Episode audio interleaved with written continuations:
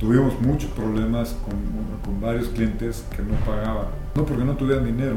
Había gente que decía al albañil, al carpintero, al electricista se le paga por semana. Había gente que decía, no, prefiero pagarles el lunes para tener dos días de, de intereses de ese dinero.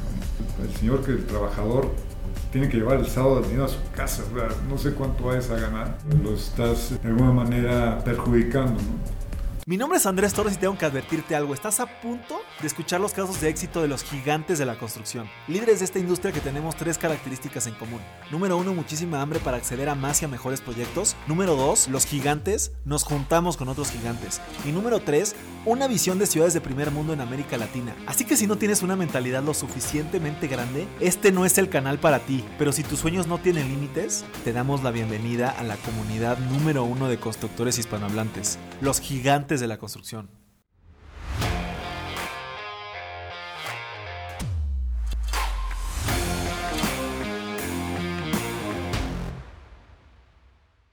Mis gigantes, bienvenidos a un episodio más de este el podcast más importante de construcción hispanohablante.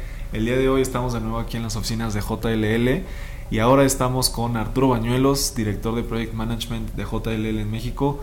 No sé si también en Latinoamérica o solo en México. No, solo México. Solo México. Pues Arturo, pues es un, es un gusto, un honor estar por acá contigo. Muchas gracias y bienvenido a este tu podcast. Los honrados somos nosotros con tu visita y con la de todo tu auditorio. Muchas gracias Arturo. Eh, pues como te comenté, la idea es hacerte cinco preguntas un poco en el orden cronológico, pasado, presente, futuro. Eh, y, y, pues en la parte pasado me gustaría que nos explicaras un poquito tu trayectoria profesional. Te comentaba que por ahí un conocido me dijo que eres el mejor project manager de México. ¿Cómo, cómo, cómo ha sido esta trayectoria para que hoy seas el director de Project Management de JLL? Pues bien, si no, no es que yo sea el mejor Project Manager de México, sino que JLL es la mejor empresa para Project Management en México. O sea, solo pues no, no lo podría hacer, esto es todo una labor de equipo. Yo ya tengo 30 años en el, en el negocio, empecé desde muy chico eh, este, en el sector de construcción antes, pues esto del project management, nosotros fuimos de los pioneros aquí en México, no se conocía todo este, el background que tenemos los más viejitos aquí de la empresa. Este, pues fuimos constructores en un principio, o sea, me tocó desde meter drenaje, hacer casas, escuelas, etcétera, como constructor. Luego en el 2000... Perdón, este, perdón que te interrumpa. En, en ese tema, o sea, nosotros también somos constructores, contratistas, pero como que en México siento que está esta figura del supervisor de obra, ¿no? Del, o sea, eso es lo que normalmente se hacía antes, ¿no? Nada más supervisión o me equivoco. No, y no, no, no te equivocas, o sea, si era la función del supervisor, que era una función totalmente diferente y nos ha costado mucho trabajo este, hacerle entender a los clientes y muchas veces a, a gente misma de la construcción esa diferencia, ¿no? O sea, nosotros por supuesto que parte de nuestra labor es la de supervisar, pero nosotros somos los que coordinamos a todos los elementos dentro de, la, de, los proyectos. ¿no? Entramos prácticamente desde el principio de la misma concepción de los proyectos en el sentido de, de ver si es viable, si es, va a ser buen negocio, si va a tener un buen retorno, si tiene los permisos correspondientes, uso de suelo y esas cosas. El supervisor realmente lo que hace es recibir un set de planos, unas especificaciones y no quiero decir que es como un policía, pero realmente es nada más verificar que las cosas se hagan conforme a, estaban establecidas. Pero para llegar a ese set de planos y a llegar a esas especificaciones y esos presupuestos, vienen muchos pasos antes que, este, que nosotros tenemos que coordinar y una vez concluida la construcción, muchos pasos después también para este, pues llegar a buen término, buena operación de estos proyectos. Ya creo que sí hay que tener esa clara esa diferencia entre el supervisor y el project manager. Pero platícame, o sea, tú empezaste entonces como constructor. Yo fui constructor, digo, ahorita les enseñaba aquí a parte de mi equipo, tenía mi, mi premio de McDonald's en 1994 de mejor residente del año cuando construíamos en ese momento. O sea, siempre, siempre he estado en este negocio. Y te digo, en el 2000 em, eh, eh, iniciamos el grupo aquí en JLL y este, fue evolucionando muy rápidamente. En JL incluso empezamos también como constructor de los primeros dos, tres años. Nuestro primer proyecto fue uno que hicimos para Pfizer en el 2000, tal cual, mayo de 2000, va a ser hace, ahorita van a cumplir 22 años. Y de ahí empezamos a, a seguir construyendo, pero notamos que nuestra labor, por todas las actividades que tiene JLL dentro de, eh, de la empresa como desarrollador inmobiliario, nos sentíamos que, nuestros clientes necesitaban más bien un socio estratégico que los llevara de la mano durante todo el camino de los proyectos. Como te decía, la construcción es solo una parte de este proceso. Nosotros tenemos un, un proceso bastante probado ya a nivel mundial de cinco pasos para el desarrollo de un, de un proyecto, que es inicio, planeación, diseño, construcción y este cierre. Entonces la parte de construcción, como lo puedes ver, es la cuarta parte, ¿no? o sea, la, número cuatro de cinco.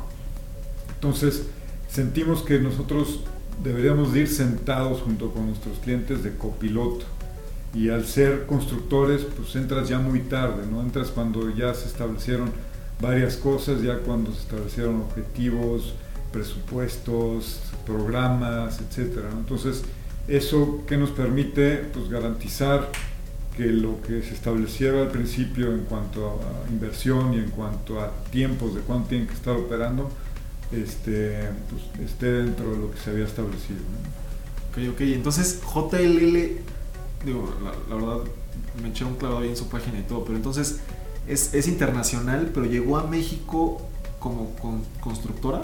No, no, no, llegó a México hace 30 años como este, empresa inmobiliaria. O sea, más de brokeraje. Todo este de brokeraje, exactamente. Y en el 2000 empezamos con este servicio. Digo, este servicio de, de Project Manager ya lo tenía JLL igual, pues hace 30 años. Como te comentaba, en México no era conocido. Nosotros tu pregunta este, nos las han hecho muchos clientes. ¿Ustedes qué hacen?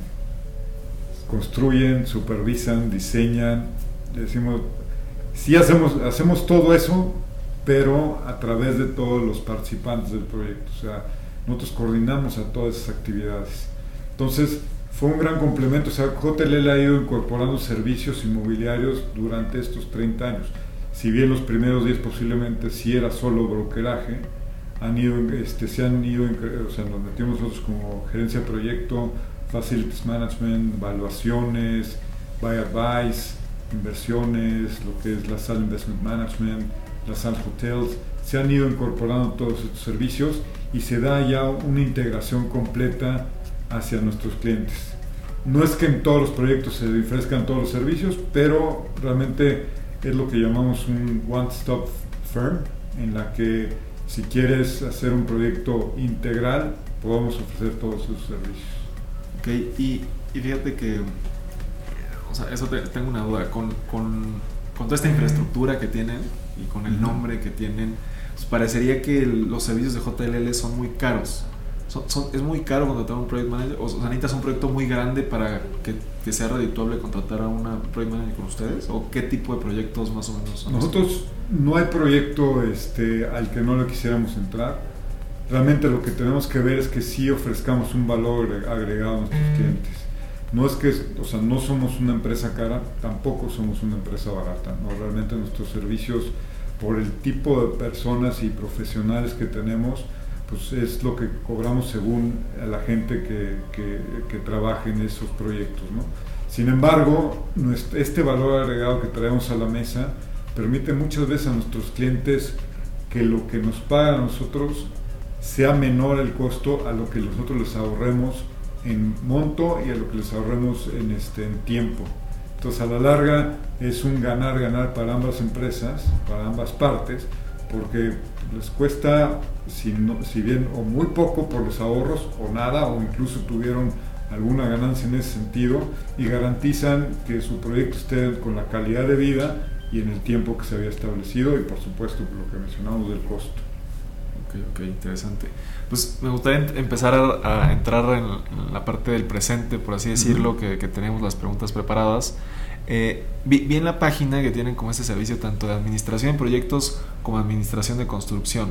¿Cuál sería la diferencia entre esos dos servicios? Como te comentaba, este, los dos lo damos, incluso también damos un servicio que se llama representación del cliente o eh, análisis de costo, etcétera. ¿no? O sea, todos esos servicios los damos aquí.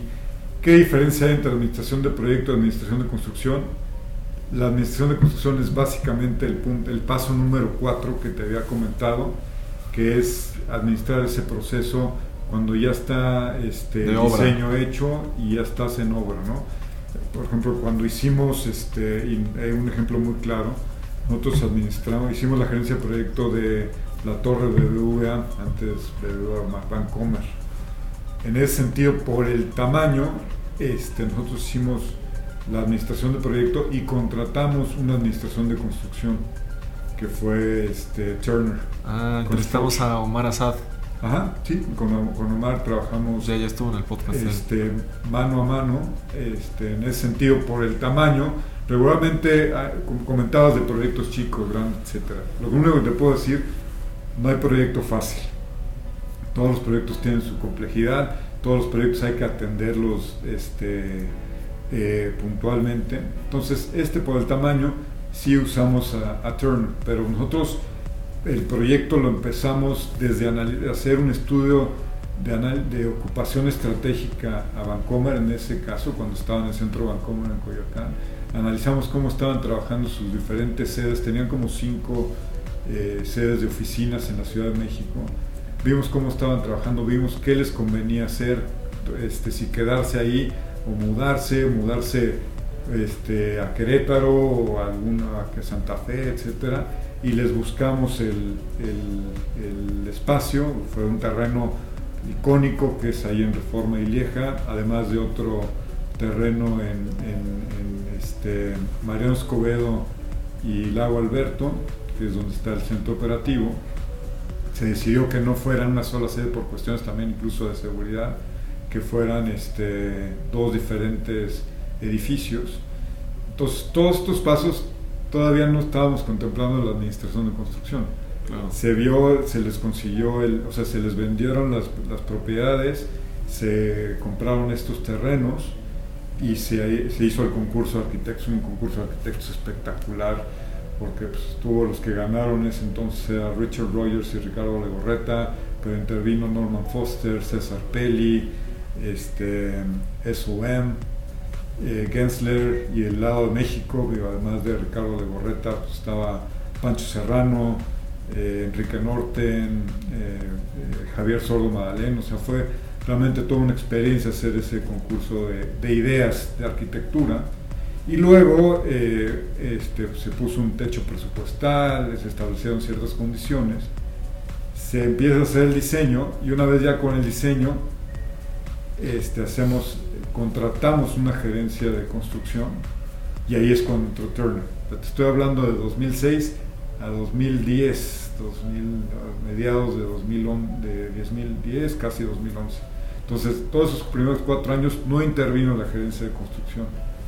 Luego ah, se abrió el, proyecto en 2016 y ahí ya quedó, Turner dijo, gracias, este, hicieron una gran labor y nosotros todavía nos seguimos como un año y medio haciendo algunas ecuaciones. Cuando tú haces un proyecto tan grande, pues hay cosas que este, pues sí, sí defines en etapa de planeación, etcétera, pero pues luego cuando ya estás operando hay que hacer adecuaciones y hay que, este, pues tienen diferentes áreas dentro del banco que hubo que adecuar en ese sentido. Entonces todavía nos seguimos nosotros con ese este, proyecto un par de años más. Esa etapa de cierre fue un poco más larga de lo normal, pero como viste, eh, Turner haciendo esa gerencia de construcción.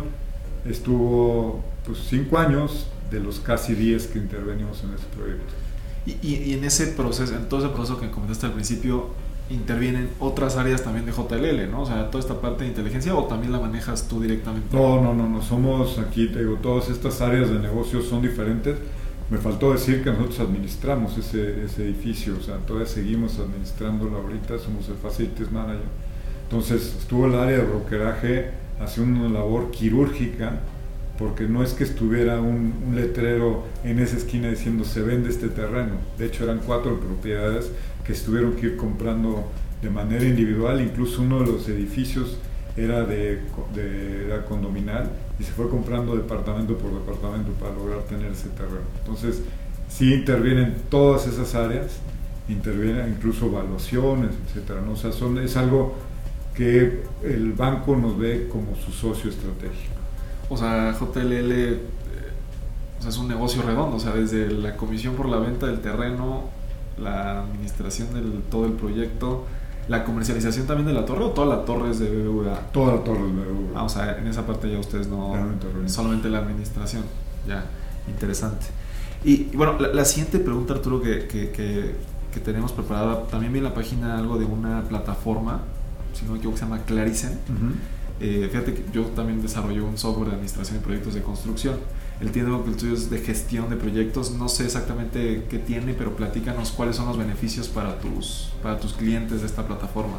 Mira, es una, es una buena historia, sé que bueno que me lo preguntas. Eh, nosotros, pues realmente, por toda la experiencia que teníamos y tenía que ser a nivel mundial, pues sabíamos perfectamente qué era lo que necesitábamos, qué reportes, qué este, formatos, qué controles de costo, eh, este, incluso cuestiones administrativas de facturas, etcétera, ¿no? O sea, sabíamos perfectamente qué era lo que queríamos y trabajamos, no te exagero, alrededor de 7, 8 años en desarrollar nosotros nuestra propia plataforma, ¿no? nuestra propia herramienta de gestión de proyectos. Sin embargo, y la, y las, sacamos a, este, a la luz, empezamos a funcionar con ellos, pero este, pues, la tecnología, pues, tú lo sabes, este, lo que estás avanzando dos pasos ya avanzó ocho y, este, y esto no, no estaba funcionando como quisiéramos. Entonces, zapatero tus zapatos, nos asociamos con Clarison, que es una plataforma de tecnología, y nos ayudó a crear esta plataforma que si bien está hecha a la medida de nosotros, pero sí con un socio tecnológico. ¿Qué nos permite esta plataforma? Pues el mismo, digo, eh, voy a usar el mismo este, ejemplo de Vancomer. Toda la información está eh, centralizada en un solo sitio. Esta plataforma ha sido auditada por bancos, por aseguradoras, por este, firmas de abogados, pues para evitar que haya fuga de, información, ¿no? o sea, que tenga la, la, seguridad y los candados necesarios para que la gente que llegue a entrar a esa plataforma solo entra donde deba de este, accesar. Esto es el que vaya a contar todos los concursos que se hicieron de, obra, este, se lanzaba la convocatoria a través de la plataforma, la gente podía entrar, rebajar la información de planos, especificaciones, todo eso, y luego incluso meter el concurso en esta plataforma. Eso es para concursos, para control de, programa, para control de, este, de reportes, el mismo, el famoso punch list, la lista de detalles que se hace al final, también se coordina ahí. Hay una serie de todas las comunicaciones que se hacen de correos, de este, boletines, estimaciones, estimaciones, control de, presupuesto, todo eso, todo está metido ahí y todo queda guardado. O sea, no hay manera de que puedas borrar algo, o sea, de que alguien llegue y diga, voy a bajar esta información. ¿no? muchas veces en los proyectos este, te dicen, oye, ¿cuál es el último, la última versión que hay del plano para la instalación del piso 38 eléctrica? A ver, tráete la, bandera y a ver cuál es y a ver si está y si es el firmado y a lo mejor la bandera ya está. Aquí, si bien quedan todos los, los, los, proyectos, planos guardados, el único que puedes ver realmente, que te sale un este es el válido, es la última versión. Entonces, esta plataforma que te permite llevar un control preciso de todo el proyecto durante todo el desarrollo. Muchos clientes este, también nos, o sea, nosotros sabemos manejar varias plataformas, porque hay clientes, sobre todo ya este, que tienen también su área de desarrollo, área de construcción, que dicen, oye, yo manejo Procore, alguna otra este, plataforma, también lo sabemos manejar, ¿no? O sea, no la, o sea, si bien es la preferida nosotros, la que creemos que funciona mejor, podemos este, manejar la gestión de proyectos con la que nos ponga. Sí, yo, yo, estoy concursando con Gap, que entiendo que ustedes son project managers, Así es. Ellos tienen otra plataforma para concursos. Sí, sí, sí, sí. Pues ustedes también la operan y ustedes tienen que ahí bajar la información y todo. Sí, no, y, es, y es un, un, gran punto también. O sea, si bien nosotros colaboramos muchísimo cuando hacemos los concursos, nuestra forma de trabajar es totalmente transparente, es a libro abierto.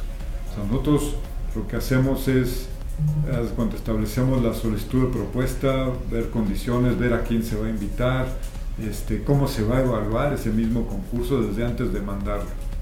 Se manda muchas veces lo mandamos nosotros, en el caso de GAP pues, tiene una, área de, compras o de, procuración muy importante, pues ellos y como muchos de nuestros clientes están auditados de todas formas y de todas maneras. Entonces ahí lo que, este, lo que hacemos nosotros, como te decía, eh, trabajamos junto con esa área de procuración y, este, hacemos todos los análisis que se tengan que hacer, todas estas matrices ponderadas, porque antes era vamos a dárselo lo más barato, ¿no? y, luego muchas veces el más barato había tenido un error y este o le faltaban cosas, o, de plano experiencia, o se estaba tirando a matar porque no tenía trabajo, etc. Entonces se hace una tabla ponderada, se hace un análisis muy a fondo de pros y contras, cuáles, en cuáles tienen debilidades, en cuáles no. Si tienen, si les falta algo, se les avisa, oye, te falta todo esto, no es de, hijo, ya este, nos va a salir más barato porque le faltó, porque no, pues la, la mayoría de nuestros clientes, si no es que el 100%, así como nosotros, pues no queremos que las constructoras pierdan, ¿no? o cualquiera de los colaboradores pierdan. Queremos que ganen lo justo y que sea un precio muy competitivo. Pero pues para perder, pues, lo que va a pasar es que, el proyecto va a perder. Entonces, a la hora de hacer estos análisis, se los damos, les damos todas las bases para que nuestros clientes tomen la decisión de a quién contratar, que es el caso de GAP, por supuesto. O sea, que dicen, a ver, ya analizamos todo, todo lo que nos, nos mandó JLL, todo lo que analizamos nosotros como cliente, decidimos tal. Y va para adelante. ¿Por qué? Porque no es decir, oye, si decides con tal, yo ya no le entro. Porque desde el principio dijimos, estas cinco empresas que se van a invitar, con cualquiera de las cinco podemos trabajar. Claro, claro. ¿Y, y, cuáles crees tú que son las principales problemáticas en este proceso de administración de proyectos de construcción? Mira, yo creo que la, la, principal es la comunicación. Yo creo que esa sin duda es la que nos puede bloquear totalmente un proyecto. O sea, si no hay esa suficiente comunicación entre todos los componentes y todas las partes de un proyecto, las cosas no avanzan. Y esa comunicación, pues, es lo primero que se tiene que hacer es con el cliente. ¿no? Necesitamos entender qué es lo que quiere el cliente, cuál es su DNA, qué es lo que está buscando, este, eh, realmente qué espera de este proyecto. ¿no? Y ahí es cuando pues, se pueden eternizar los proyectos, ¿no? O sea, porque este, si bien no, no entendemos qué lo quiere, cómo lo quiere, o lo entendimos mal, ahí es donde puede haber mucha este, mucho tiempo perdido. O sea, esta comunicación realmente se tiene que dar día a día. Regularmente pedimos nosotros este, pues que haya un interlocutor o dos o tres con el que podamos estar, si bien no les nos volvemos nosotros el área técnica de nuestros clientes y somos sus ojos y oídos en el proyecto, pues hay algunas decisiones que sí las tenemos que tomar en conjunto. ¿no? Entonces, esa rapidez con la que podamos interactuar y poder este, recibir ese feedback y establecer cómo quedaría el diseño, eso es, muy importante. Las otras cuestiones yo creo que es mucho de seguimiento, yo creo que sin duda tiene que haber mucha este, participación de parte de nosotros coordinando a todas las demás partes. O sea, no solo este, lo que comentabas al principio de una supervisión, ¿no? o sea, de llegar a decir, ya está tarde. No, pues eso, este, al final de cuentas, ya está tarde quién, el proyecto, esta empresa o quién. Pero este, nosotros más que decir ya está tarde, es que muchas veces si hay retraso en las obras, tenemos que decir, oye, si hay este retraso que se puede dar dentro de tres meses, entonces hay que ver cuál es la solución para que, eh, poderlo evitar y que este, y se eh, aminore o se haga mucho menor esa desviación. O sea, por ahí es donde esos problemas de falta de comunicación, problemas de, este, pues muchas veces de, de, flujo, también lo tengo que decir, o sea, eso también nos puede este, eh, retrasar un proyecto. También puede ser falta de, este, de planeación, eso en, el sentido de que se decidió por ese terreno y vamos a, este, construir un centro comercial hoy, no hay uso de suelo, ¿no? O sea, este, nada más nos permiten dos niveles, tú quieres cuatro.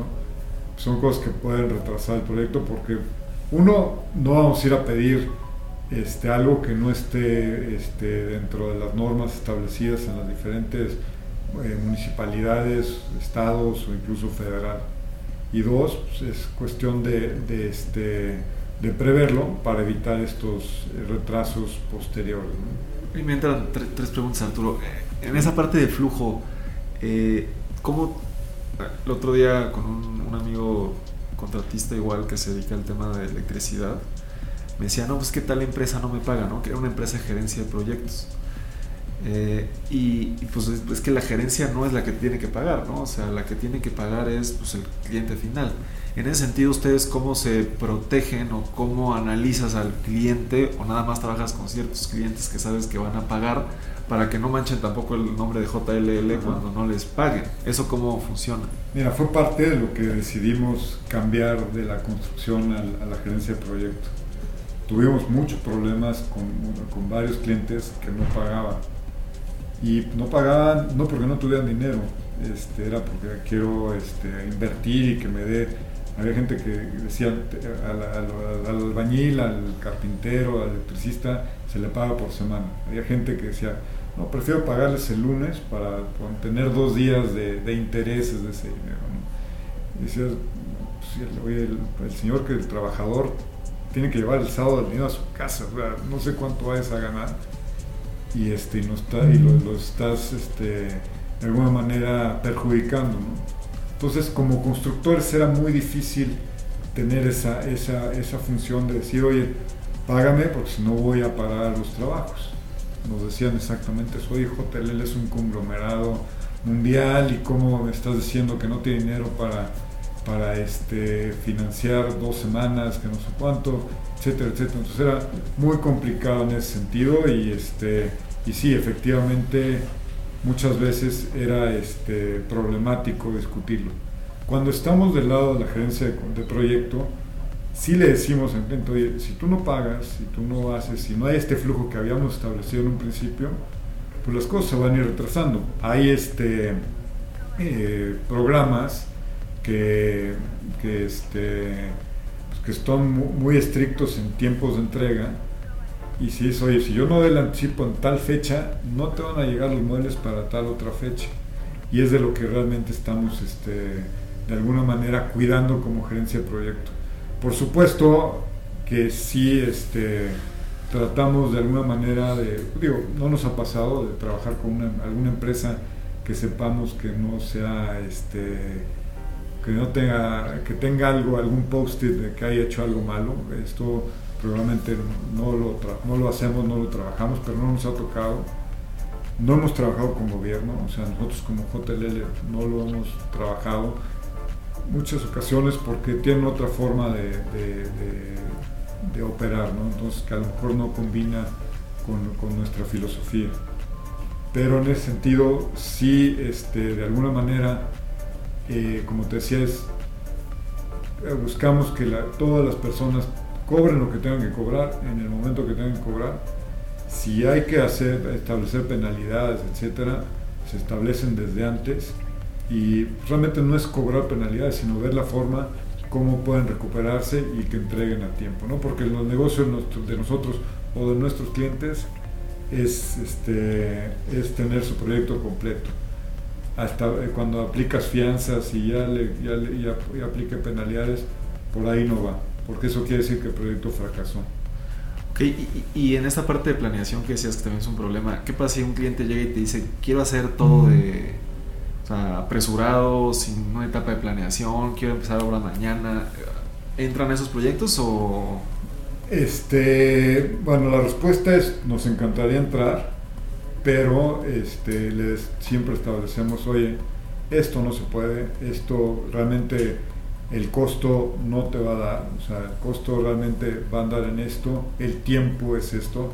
Tengo yo un ejemplo muy claro que este, nueve mamás no hacen un bebé en un mes.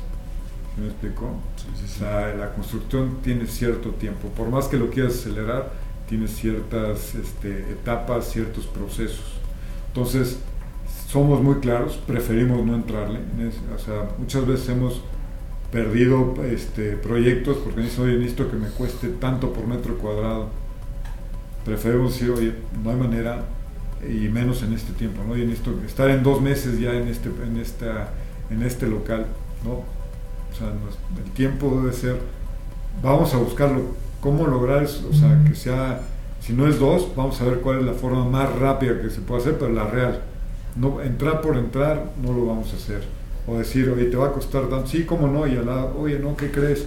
Si es un poquito más, y este, no, esa no es nuestra filosofía, nuestra filosofía es, y por eso lo decía, esa etapa de inicio, planeación, muchas veces decimos al cliente, esto no es viable, porque no tienes el permiso, no está en el uso de suelo. Oye, pero es un proyectote, te conviene, ¿no? el prestigio de JLL está antes que estas circunstancias. Ok, ok, interesante. Y, la última pregunta, eh, ¿tú qué recomiendas? O, bueno, me imagino que has trabajado con todos, pero ¿cuáles son los beneficios, por ejemplo, de un proyecto llave en mano, un proyecto precios, precios alzados, separar el diseño y la construcción? O sea, eh, en esa parte, ¿qué, ¿qué le recomiendas a tus clientes?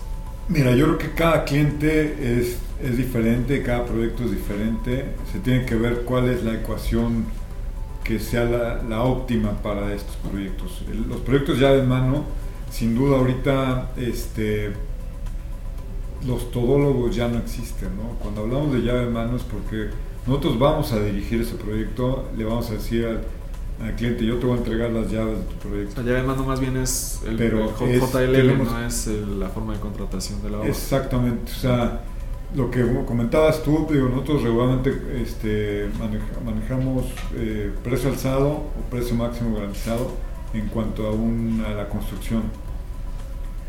¿Por qué? Porque ya lo de precios unitarios yo creo que ya es cosa del pasado, o sea, ya eso este, pues era cuando Solo el gobierno se ajá. ¿Y por qué? Pues porque no hay, no hay control de presupuesto, no hay manera que puedas controlar un presupuesto con un proyecto a, precio, a precios unitarios. Y pues, son extras y eh, todas esas cosas que puedan pasar. Pero este, el día de mano lo que haces es, oye, ver, vas a tener consultores, vas a tener este, eh, alguien que haga el diseño, alguien que haga la construcción, alguien que te provea de equipos, por ejemplo, de elevadores. Este, todas esas cuestiones las vas coordinando tú y el cliente qué es lo que hace, decir, yo confío en una sola entidad que me va a ayudar a coordinar todo. Muchas veces nosotros traemos el contrato completo y pagamos a los diferentes este, jugadores se llama principal. pero es, realmente no es que nosotros asumamos la responsabilidad o liability de la construcción o del diseño. Eso como hoteles no lo podríamos hacer o no nos gusta tenerlo. O sea, lo que hacemos es, actuamos como si fuéramos el cliente, nosotros hacemos todos esos pagos, hacemos todos los contratos, cuestión de ahorita del REPSE, es, una, es algo este, que si bien antes manejábamos con pinzas lo que era el seguro social, solo tenemos que ser quirúrgico, ¿no? ahora tiene que ser este, dentro de un quirófano. ¿no? Entonces, todas esas cuestiones las, este, las coordinamos eh, para que para que el cliente, pues el negocio del cliente no es construcción ni hacer proyectos, o sea, te hablo este, clientes como bancos, como este, eh, operadores de aeropuertos, etcétera, ¿no? Ellos, su core business es, es, otro. es otro. Entonces, a eso nos dedicamos nosotros y es donde les podemos aportar mucho en ese sentido, de que ellos se enfoquen realmente en lo que están haciendo y nosotros nos encargamos de lo demás. Y, y sí, el concepto de Yaman, pues lo hemos hecho muchísimas veces. Es decir, aquí está y, y hasta la mudanza les coordinamos. Ya. En ese sentido. ¿Tú, ¿Tú, qué le recomiendas a un contratista como yo o alguien que nos está escuchando, ¿no? con este tema de los precios alzados, que decíamos que los precios unitarios ya están perdiendo, con el tema de la inflación? ¿Cómo, cómo yo te presupuesto una, una obra con un, o sea, a precio alzado que yo voy a tener que tener riesgo de la inflación? tengo que este, incrementar el costo de los materiales de acuerdo a lo que yo piense que el mercado va a incrementar o qué le recomiendas a alguien como nosotros? Pues mira, nosotros cuando mandamos un concurso así, regularmente mandamos un catálogo de conceptos que realmente es una guía.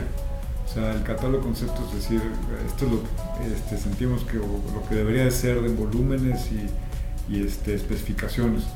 Pero aquí lo que manda es el, son los planos, ¿no? O sea, este, tienes que revisar los planos a detalle y ver si falta algo y, establecerlo también dentro de ese, de ese presupuesto a este máximo garantizado o este el lump ¿no? el de precio alzado. O sea, yo creo que aquí la, la, recomendación sin duda es revisarlo a detalle.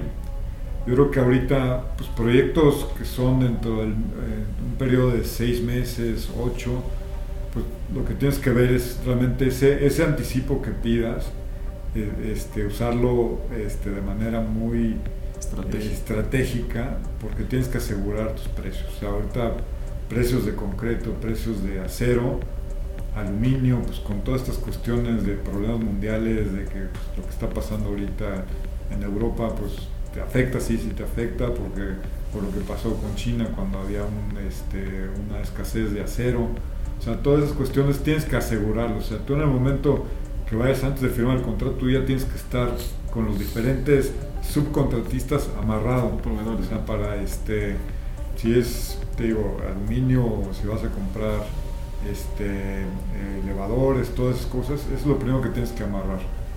Cuando es cuestión así de algo muy, pues, lo que, insisto, lo que estamos viendo ahorita, si tienes forma de decirlo, oye, a ver, esta, este incremento que hubo de acero que no estaba previsto, él, pues, sí lo puedes platicar con el cliente, ¿no? Pero realmente ese precio alzado, ese precio garantizado, lo tienes que revisar a conciencia, o sea, porque, porque la idea cuando trabajas tú con un, cliente de cierta forma, lo que quieres crear es una relación a largo plazo. Entonces, a lo mejor, oye, pues sí, este le cobraste extra y todas esas cosas, y el cliente va a decir, ¿para qué me das un precio si luego vas a andar cobrando 17 cosas más? Pues ya la siguiente ya no le entro, ¿no? O sea, este, voy con, con otra empresa. Entonces, sí es una labor muy importante revisar cada uno de los planos para que el precio que des sea el real este, y, que lo puedas absorber en, el periodo, o sea, en la vigencia que diste y una vez que recibas el anticipo, asegurar tus cosas. Ok, ok, interesante. Y, y bueno, la, la, última pregunta en este tema de pasado, presente futuro. ¿Qué, ¿Qué, sigue para JLL? Sé que estas oficinas ganaron un premio, si no me equivoco. ¿Van a buscar más premios? ¿O qué, cómo más van a crecer dentro de la industria de la construcción que ya hacen de todo un poco? Es una gran pregunta, Andrés. Realmente ahorita lo que tenemos que hacer es muy creativos, tenemos que pensar fuera de la caja. Este, lo hicimos estos últimos dos años, porque pues, la pandemia, por ejemplo, en el sector de oficinas, se detuvo prácticamente el sector este, residencial o de departamentos, pues hubo una crisis enorme. Entonces, ¿qué fue lo que hicimos nosotros? Fue este, hacer, diversificarnos, o sea, buscar otros sectores. El sector industrial creció de manera exponencial, y lo que es data centers, pues por todo esto del e-commerce, pues, se ha crecido también impresionantemente. Este, pues ahorita pues se está reactivando el turismo, bueno, pues está la hotelería, lo de los aeropuertos, o sea, como que es esa cuestión de no quedarte encasillado, sino de ir buscando nuevas, nuevos horizontes, nuevas este, formas de trabajo.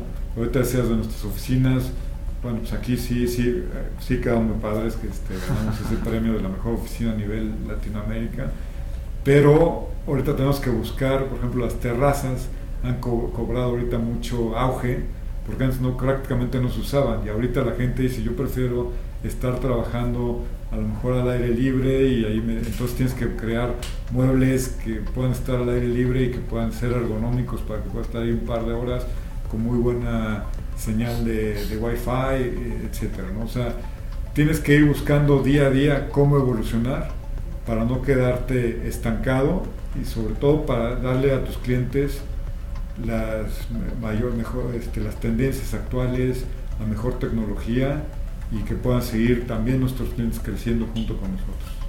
Ok, ok, interesante, pues le deseamos mucho éxito, querido Arturo. Tenemos una pregunta bonus con la que terminamos todos los episodios, pero antes no sé si quieras, quisieras dejar algún medio de contacto o alguna forma en la que puedan buscar a JLL, a tu equipo o a alguien.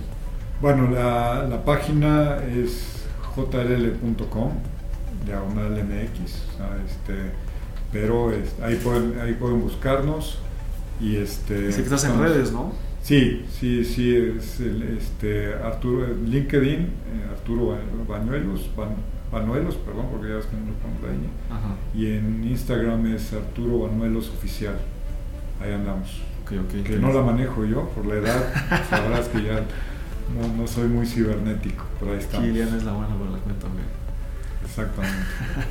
Y, y, bueno, la, la pregunta, bueno, Arturo, es, bueno, yo tengo el objetivo de construir una ciudad, una ciudad 100% inteligente, 100% sustentable y en América Latina con toda esta experiencia que tú tienes en tema de project management, construcción, en general en el sector y, lo que hacen en JLL, y aparte de manera personal, ¿cuáles serían las características que tendría que tener una ciudad para que tú la consideres como perfecta?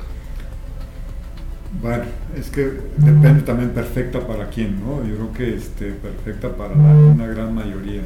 Sin duda el tema de sustentabilidad es ahorita número uno. O sea, esa cuestión tiene que, este, que ser eh, prioridad realmente y en ese sentido tienes que tener entonces buen transporte, las utilidades, este, eh, la energía solar o eólica, el sistema, los sistemas de tratamiento de agua, todas esas cuestiones serían, serían primordiales.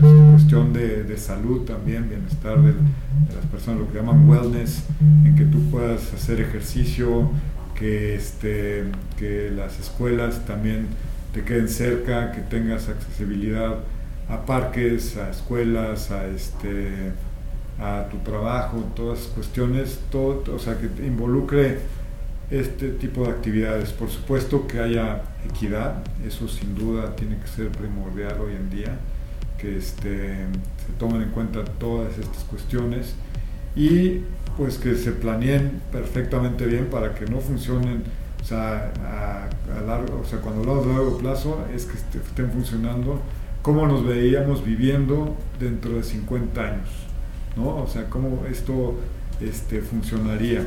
Es muy difícil, me tocó a mí ir a las oficinas de, de Microsoft en algún momento y estaban este, la zona de las personas que estaban viendo cómo, qué iban a estar haciendo 10 años después. Así es como tenemos que verlo. Y por supuesto sin dañar el planeta. Ok, ok, me gusta. Sí, creo que mejor el tema de planeación a corto mediano plazo es más sencillo, pero una planeación de una ciudad de repente como que se terminan desparramando, ¿no? Aquí como la Ciudad de México, creo que sí es importante hacer eso. Pues Arturo, muchísimas gracias. Eh, pues, te agradecemos mucho, siempre terminamos el podcast diciendo que ya lo eras, pero aquí te queremos nombrar un gigante de la construcción. Muchas gracias por lo que nos has compartido el día de hoy.